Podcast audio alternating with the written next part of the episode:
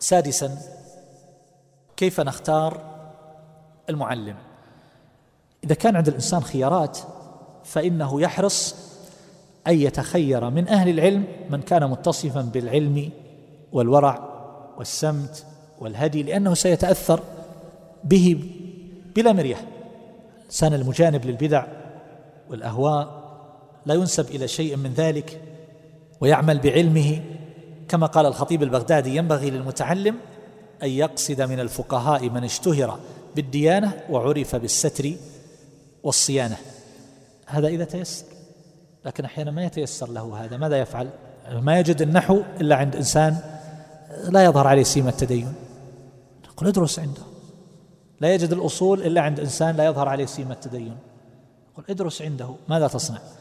لكن لا يدرس على داعية للبدع والأهواء. ولو لم يجد غيره. ادرس عنده عندك في الإنترنت وفي الأشرطة. تقرأ في الكتب. تسافر في طلب العلم. لكن ينبغي أن نعي جيدا هنا في الكلام على اختيار الشيوخ أن الإنسان لا يبحث عن أهل الشهرة. يعني يبحث عن العلماء المشهورين كما يفعله بعض طلبة العلم. ليست العبرة بالشهرة إنما العبرة بالتحقق في العلم. أن يكون الإنسان قد له بصر في هذا العلم ومعرفة فيه. فهذا هو المطلوب. وما عدا ذلك الشهرة هي ليست بشرط. فيذهب الإنسان إلى من يستفيد منه ويشرح له بطريقة واضحة. والمشاهير في الغالب هم أكثر الناس شغلا. وقد لا يوفر لك من الوقت ما تحتاج إليه.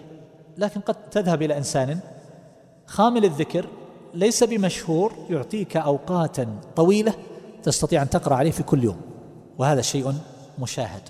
فلا يطلب الصيت وأن يكون الإنسان مشهورا والعلماء لهم عبارات كثيرة في هذا أعرضت عنها. قبل أن يبدأ في الدراسة على شيخ ينبغي ألا يستعجل. يشاور ويشاور من؟ ما يشاور أقرانه. يشاور من؟ عرفوا وخبروا. تريد أن تدرس في كلية شرعية. تبحث عن شيخ عاقل عالم له بصر تقول هذه الكلية ما الذي يدرس فيها؟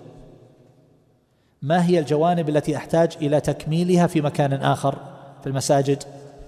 من الأولى إلى الرابعة. فيقول لك هذه الكلية توفر لك كذا وكذا وكذا وكذا.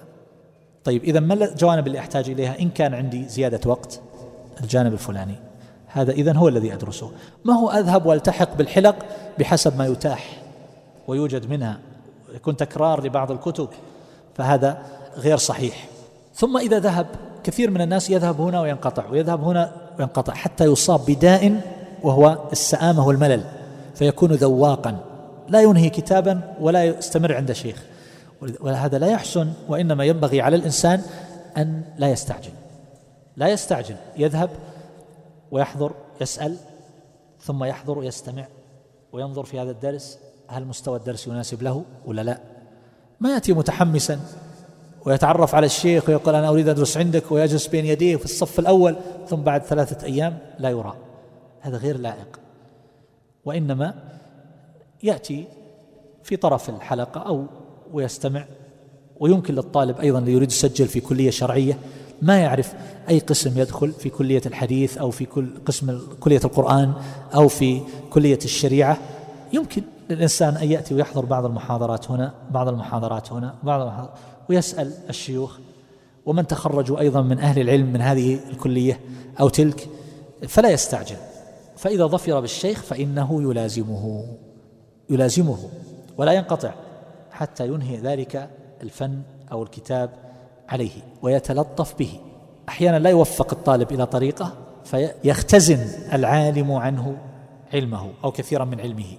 كان أبو سلمة يماري ابن عباس فحرم بذلك علما كثيرا.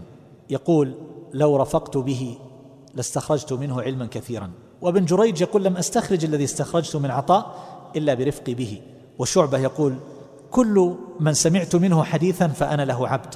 وميمون بن مهران يقول لا تماري من هو أعلم منك فإذا فعلت ذلك خزن عنك علمه ولم يضره ما قلت شيئا. ولذلك بعض الناس لربما يشتط ويتحمس وينفعل ويجادل في كل قضية ترد في الدرس في الأمثلة يجادل عليها. أحيانا أشياء ما لها يعني تستطيع أن تفوتها غير مقتنع فيها فوتها. لا لا لا نريد أن نوقفه على ما نراه الحق فيها. مسألة عرضا جاءت. مثال من الأمثلة فهذا يسبب ضياع وفوات كثير من العلم.